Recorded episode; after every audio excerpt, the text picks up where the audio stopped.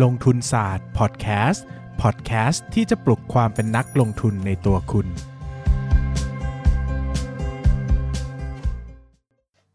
สวัสดีครับ ยินดีต้อนรับเข้าสู่รายการลงทุนศาสตร์พอดแคสต์รายการที่จะชวนทุกคนมาพัฒนาความรู้ด้านการเงินและการลงทุนไปด้วยกัน วันนี้นะครับกลับมาพบกันอีกครั้งนะครับ ก่อนอื่นแน่นอนที่สุดนะครับ ผมจะต้องขายของก่อนนะครับ ตอนนี้ผมมีหนังสือชื่อว่ามนุษย์ซึมเศร้ากับเรื่องเล่าสีขาวดำนะครับ เป็นความเรียงบันทึกประสบการณ์เกี่ยวกับการเป็นโรคซึมเศร้าของผมเองนะครับ ใครสนใจอยากอ่านอยากเข้าใจการเป็นโรคซึมเศร้ามากขึ้นนะครับ ไม่ว่าจะเป็นเอง หรือว่าเป็นคนรอบๆตัวเป็น หรือว่าเป็นการอ่านเพื่อ ความรู้เฉยๆก็ได้ความบันเทิงนะครับก็สามารถอุดหนุนกันได้นะครับช่องทางในการสั่งซื้อนะครับก็เข้าไปที่เพจเลยครับโพสต์ปักหมุดของผมนะครับจะมีรายละเอียดไว้โดยละเอียดเลยนะครับสั่งซื้อได้ทางเว็บไซต์ 13357.co นะครับหรือจะเข้าไปที่หน้าเพจ 13357 Publishing ก็สามารถทำได้ครับ วันนี้นะครับเป็นหัวข้อที่มีคนขอเข้ามานะครับแล้วก็น่าสนใจนะครับจำได้ว่ายังไม่เคยพูดเป็นกิจลักษณะนะครับก็คือเรื่องของการลดทุนนะครับแล้วก็ล้างขาดทุนสะสมนะครับหลายคนจะสงสัยว่าการลดทุนแล้วก็การล้างขาดทุนสะสมเนี่ยคืออะไรทำไปทำไมนะครับต้องอธิบายยาวนิดหนึ่งนะครับแต่คิดว่าสามารถน่าจะอธิบายให้เข้าใจได้นะครับก็สมมติว่าเริ่มต้นนะครับ เวลาเรา เวลาเราระดมทุนนะครับ หรือเวลาเราจะตั้งบริษัทเนี่ยนะครับ มันต้องเกิดขึ้นจากหลัก ดุลของงบดุลเนะก็คือหรืองบสถานะแสดงสถานะทางการเงินเนี่ยนะครับ ก็คือว่าสินทรัพย์เท่ากับหนี้สินบวกด้วยส่วนของผู้ถือหุ้นนะครับ ตอนแรกสมมุติว่าเราใส่เงินเข้าไป 100 บาทนะครับ ก็จะได้เงินสดมา 100 บาทนะเงินสดเนี่ยเราก็ไปใส่ฝั่งสินทรัพย์เท่ากับ 100นะครับการที่เราใส่เงินเข้าไปเป็นเงินของเราเอง ก็เป็นส่วนของผู้ถือหุ้นนะครับ ก็คือ หุ้นที่เรียกชำระแล้วนะครับก็คือทุนนั่นแหละนะ100 บาท 100 ก็เท่ากับ 100 ก็ดุลกันพอดีนะครับสภาพก็จะเป็นแบบนี้นะครับก็คือหุ้นที่เรียกชำระแล้วนะก็คือหุ้นเนี่ย100บาทนะครับเท่ากับเงินสดที่ใส่เข้าไป 100 บาทนะครับ คราวนี้เวลาที่เราจะขายหุ้นกับตลาดหลักทรัพย์นะเวลาที่เราจะขายหุ้นให้กับบุคคลอื่น บุคคลทั่วไปหรือใครก็ตามเนี่ยส่วนใหญ่เนี่ยเวลาขายเนี่ยเขาจะไม่ขายกันที่ราคาพาตรงๆนะครับราคาพาก็หมายถึงว่าใส่เข้าไป 100 บาทเนี่ยก็ถือว่าเป็นมูลค่าในทางบัญชี 100 บาทเต็มๆเลยนะครับแต่เขาจะขายในราคาที่เกินราคาพานะครับเพราะว่าโดยทั่วไปเนี่ย หุ้นเนี่ยครับเราจะขายที่ราคาพาก็ต่อเมื่อเป็นผู้ก่อตั้ง เท่านั้นส่วนใหญ่จะขายให้กับผู้ก่อตั้ง หรือว่าเจ้าของจริงๆนะครับเนื่องจากราคาพาหรือราคาที่เข้าเท่ากับมูลค่าทางบัญชีตรงๆเนี่ยมันจะเป็นราคาที่ค่อนข้างถูกนะถ้าเทียบกับมูลค่าหุ้นโดยทั่วไปนะครับส่วนใหญ่เขาก็จะขายที่เกินราคาพาเช่น สมมติว่าเมื่อกี้เนี่ยเราเราเป็นผู้ถือหุ้นใช่ไหมเอ้ยเราเป็นเจ้าของเนี่ยเราใส่ร้อยเราได้มูลค่าสินทรัพย์มา 100เนี่ย นะครับหมายถึงว่าใส่เงินเป็น 100 บาท ได้หุ้นมา 100 บาทนะมูลค่าของหุ้นที่เรียกชำระแล้ว 100 บาทเนี่ยถ้าเราขายให้กับบุคคลอื่น เราบอกว่าเราไม่ขายให้ราคาทุนขนาดนั้นหรอกมันถูกเกินไป เราขายให้ 2 เท่าของราคาทุนละกันนะครับก็คือว่าใส่เงินไป 100 บาท จะได้หุ้นที่เรียกชำระแล้วแค่ 50 บาท อ่าแปลว่าเราจ่ายเงินเท่ากับเจ้าของ แต่เราได้แค่หุ้นครึ่งเดียวของเจ้าของนะครับแบบนี้ก็เป็นสิ่งที่เกิดขึ้นทั่วไปนะครับดังนั้นเนี่ยไอ้มูลค่าที่ตรงกับราคาทางบัญชีเลยเขาเรียกว่าราคาพานะครับแต่ส่วนที่เกินมาเนี่ยนะครับเวลาลงบัญชีมันจะงงเนอะถูกไหมเพราะว่าใส่เงินไปร้อยบาท ฝั่งซ้าย ฝั่งเดบิตแค่ 100 บาท แต่ฝั่งเครดิตนะครับเอ่อตัวของ มูลค่าหุ้นมีแค่ 50 บาท อ้าวแล้วอีก 50 บาทจะไปไหนล่ะ เดี๋ยวมันไม่ดุลกันเนื้องบดุลมันต้องดุลนะครับเขาก็เลยมีตัวทางบัญชีนะครับ มีตัวเลขทางบัญชีที่ชื่อว่า ส่วนเกินมูลค่าหุ้นนะครับ ส่วนเกินมูลค่าหุ้นขึ้นมานะ อันนี้ก็จะเป็น 50 บาท นะครับก็จะทำให้สมมติว่าเราขายที่ 2 เท่าราคาพานะครับก็จะกลายเป็นว่าใส่เงินเข้าไป 100นะครับใส่เงินเข้าไป 100 จะได้หุ้นที่เรียกชำระแล้ว 50 บาท แล้วก็ส่วนเกินมูลค่าหุ้นอีก 50 บาทนะครับใครฟังถึงตรงนี้แล้วยังไม่ค่อยเข้าใจ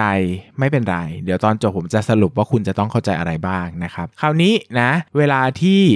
เราทำเนินเราดำเนินธุรกิจไปเรื่อยๆเนี่ยนะครับเราก็จะเกิดสิ่งที่เรียกว่ากำไรสะสมกับขาดทุนสะสม ผมบอกไปในเทปก่อนๆแล้วนะครับว่าเวลาเราทำธุรกิจแต่ละหนึ่งรอบบัญชี เช่น 1 ปีเนี่ยเราจะได้สิ่งที่เรียกว่ากำไรสุทธิเข้ามากำไรสุทธิเนี่ยหักปันผลแล้วหักเงินปันผลแล้วนะครับจะวิ่งเข้ามาที่บรรทัดกำไรสะสมนะถ้าเป็นขาดทุนก็จะเรียกเรียกว่าขาดทุนสะสมนะครับ คราวนี้บริษัทที่จะปันผลได้เนี่ยนะตามกฎหมายนะครับจะต้องไม่มีขาดทุนสะสมเออจะต้องมีแต่กำไรสะสมเท่านั้น แล้วกำไรสะสมเนี่ยก็ต้องมีกำไรสะสมที่ถูกแยกกันไว้ตามกฎหมายด้วยนะครับเป็นทุนสำรองอะไรประมาณนี้นะนะครับดังนั้นบริษัทที่ขาดทุนสะสมเนี่ยจะไม่สามารถปันผลได้อ่าอันนี้หลักการพื้นฐานนะครับถ้าบริษัทที่มีขาดทุนสะสมจะไม่สามารถปันผลได้นะครับ คราวนี้เนี่ยมันจะมีงบเฉพาะกิจการกับงบรวมอีกนะนะครับ ถ้าผมเข้าใจไม่ผิดอันนี้ผมขอเป็นความมั่นใจ 90%ละกันว่า เวลาเราจะปันผลได้หรือไม่ได้เนี่ยเราดูที่งบเฉพาะกิจการเท่านั้นเออถึงแม้ว่างบรวมจะมีขาดทุนสะสม แต่ถ้างบเฉพาะกิจการไม่มีขาดทุนสะสมก็ปันผลได้นะนะครับวันนี้ขอ 90%ละกันมันเป็นรายละเอียดที่ยิบย่อยมากใครสนใจเพิ่มเติมไปหาข้อมูลเพิ่มเติมได้นะนะครับคราวนี้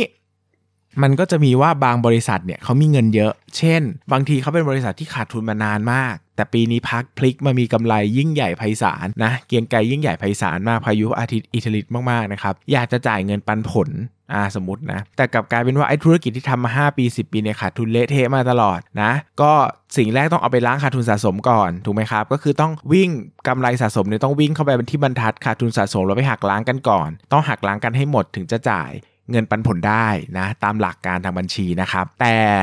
ถ้าบริษัทเขาสึกว่ามันชักช้า ไม่ทันใจอยากจะจ่ายเลยนะครับไปสัญญากับผู้ถือหุ้นไว้ หรือว่าตัวเจ้าของเป็นผู้ถือหุ้นใหญ่เอง รู้สึกว่าก็มีเงินนี่ทำไมเราถึงจะไม่ได้เงินล่ะใช่ไหมก็สามารถทำอีกสิ่งหนึ่งได้ ก็สิ่งที่เรียกว่าล้างขาดทุนสะสม หรือการลดทุนนั่นเองนะครับ เช่นตะกอนเนี่ยเราอาจจะขายหุ้นที่ผมบอกไปเมื่อกี้ ถูกไหมเราขายเราขายหุ้นที่ 2 เท่า 2 เท่าของราคาพา แปลว่าเราขายร้อยหนึ่งนะเราได้หุ้นมา 50 บาท แล้วเราก็ได้ส่วนเกินนะครับราคาหุ้นมาอีก 50 บาทนะครับ คราวนี้ถ้าบริษัทอยากจะล้างขาดทุนสะสม บริษัทก็บอกว่าโอเค งั้นเราล้างตัวของขาดทุนสะสมทิ้งนะครับ โดยการไปหักออกจากตัวตัวของส่วนเกินราคาหุ้นก็ได้นะครับทำได้เหมือนกันนะครับ นะครับได้เหมือนกันโดยเขาก็จะไปเปลี่ยนมูลค่าหุ้นที่เรียกชำระแล้วใหม่ สมมุติตอนแรกราคาพา1บาท ถูกไหมเราขายที่ 2 บาท เราก็ได้ส่วนเกินราคาพามาครึ่งหนึ่งใช่ไหมครับ เราก็ไปเปลี่ยนราคาหุ้นที่เรียกชำระแล้วใหม่เป็น 1 บาทเท่ากับราคาพา แบบนี้สิ่งที่เกิดขึ้นก็คือว่าไอ้ส่วนเกินมูลค่าหุ้นที่เรียกชำระแล้วเนี่ย50 บาทที่เรามีอยู่ตอนต้นเนี่ยมันจะไม่ใช่ส่วนเกินมูลค่าหุ้นแล้วเพราะเราลดราคาหุ้นลงมาแล้วนะครับตามหลักการทางบัญชีเนี่ยตัวนี้ก็จะวิ่งมาเข้ามาเข้าอยู่ที่บรรทัดกำไรสะสม เช่น ดังนั้นถ้าเรามีขาดทุนสะสมอยู่ไอ้ตัวกำไรที่เพิ่มขึ้นมาเนี่ยมันก็จะมาหักล้างกันทิ้งนะครับก็จะทำให้สามารถจ่ายปันผลได้ กรณีที่ส่วนเกิน ราคาหุ้นมากกว่าขาดทุนสะสมที่มีอยู่ เช่นเรามีขาดทุนสะสมอยู่ 30 บาท ส่วนเกินราคาหุ้น 50 บาท ล้างกันหมดเป็นกำไรสะสม 20 บาท แล้วก็ปันผลได้ 20 บาททั้งบริษัทนะครับคราวนี้ถ้ามันไม่พอล่ะ ขาดทุนสะสมอยู่ร้อยหนึ่งนะครับ ส่วนเกินราคาหุ้นมันแค่ 50 บาทนะครับ สิ่งที่เราจะทำได้ก็คือต้องลดราคาพาลงมาอีกครับ จากตอนแรกเราบอกว่าเราลดราคาพามา เราเราลดราคาหุ้นมาที่ราคาพาคือ 1 บาทใช่ไหมเราบอกว่าไม่เป็นไรงั้นเราลดราคาพาเหลือหุ้นที่พาละ 0.1 บาทนะครับแปลว่าเมื่อกี้ที่เราเคยมีหุ้นอยู่ 50นะแล้วก็อีกกำไรสะสมเป็นอีก 50เนี่ยนะครับหุ้นจริงๆ จะเหลือมูลค่าแค่ 5 บาทกำไรสะสมจะกลายเป็น 95 บาทนะครับก็จะไปล้างขาดทุนสะสมได้เพิ่มขึ้นอีกนะก็มีโอกาสที่จะได้กำไร สะสมเพิ่มขึ้นมาอีกนะครับ ดังนั้นเนี่ยเรามีโอกาสล้างกำไรล้างขาดทุนสะสมได้มากที่สุดก็คือมูลค่าหุ้นที่เรียกชำระแล้ว ถ้ามีมูลค่าหุ้นที่เรียกชำระแล้วอยู่แค่ร้อยล้าน เราล้างขาดทุนสะสมได้มากที่สุดก็คือ 100 ล้านเต็มที่นะก็ต้องเหลือทุนนิดนิดนึงนะครับแต่ถ้า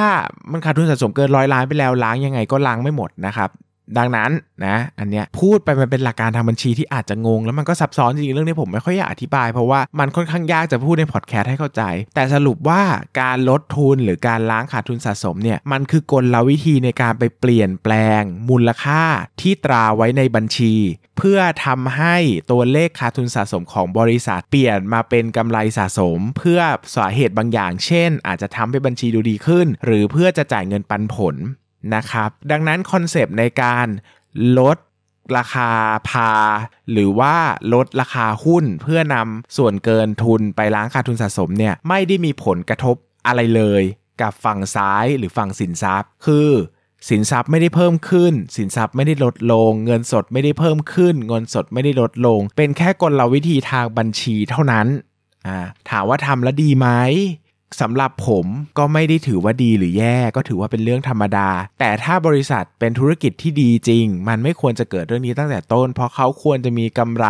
สะสมตั้งแต่ต้นอยู่แล้ว ไม่ควรจะมาล้างขาดทุนสะสม ดังนั้นบริษัทที่ต้องมาล้างขาดทุนสะสม แปลว่าผลการดำเนินการในอดีตอาจจะไม่ดีงั้นต้องไปดูว่าทำไมมันถึงไม่ดี อันนี้แหละคือประเด็นนะครับประเด็นไม่ได้อยู่ที่ว่าล้างหรือไม่ล้างลดหรือไม่ลดประเด็นอยู่ที่ว่าทำไมอดีตมันถึงไม่ดี มันไม่ดีเพราะอะไร แล้วปัจจุบันที่มันล้างขาดทุนสะสมเนี่ยมันจะดีขึ้นไหมเอออันนี้ผมว่าเป็นสิ่งที่เราต้องติดตามนะครับสำหรับวันนี้ก็อาจจะงงๆหน่อยกับการลดทุนอะไรใด ๆ หรือว่าล้างขาดทุนสะสมลดราคาพาใด ๆ ก็ฟังให้เป็นไอเดียพอเข้าใจละกันว่ามันเป็นกลวิธีทางบัญชีเฉยๆนะใครไม่เก็ตลองฟังอีกรอบหรือถ้าไม่เก็ตสามสี่รอบก็ไม่เก็ตก็ไม่เป็นไรครับ ก็ไม่ได้ยากขนาดนั้นวันหนึ่งจะใช้หรือจะศึกษาจริงค่อยหาข้อมูลเพิ่มเติมอีกทีก็ยังทันก็ได้นะครับเพราะว่าไม่ได้เป็นเรื่องที่ใช้ในชีวิตประจำวันขนาดนั้นนะครับสำหรับวันนี้ก็ขอบคุณทุกคนมากครับ สวัสดีครับ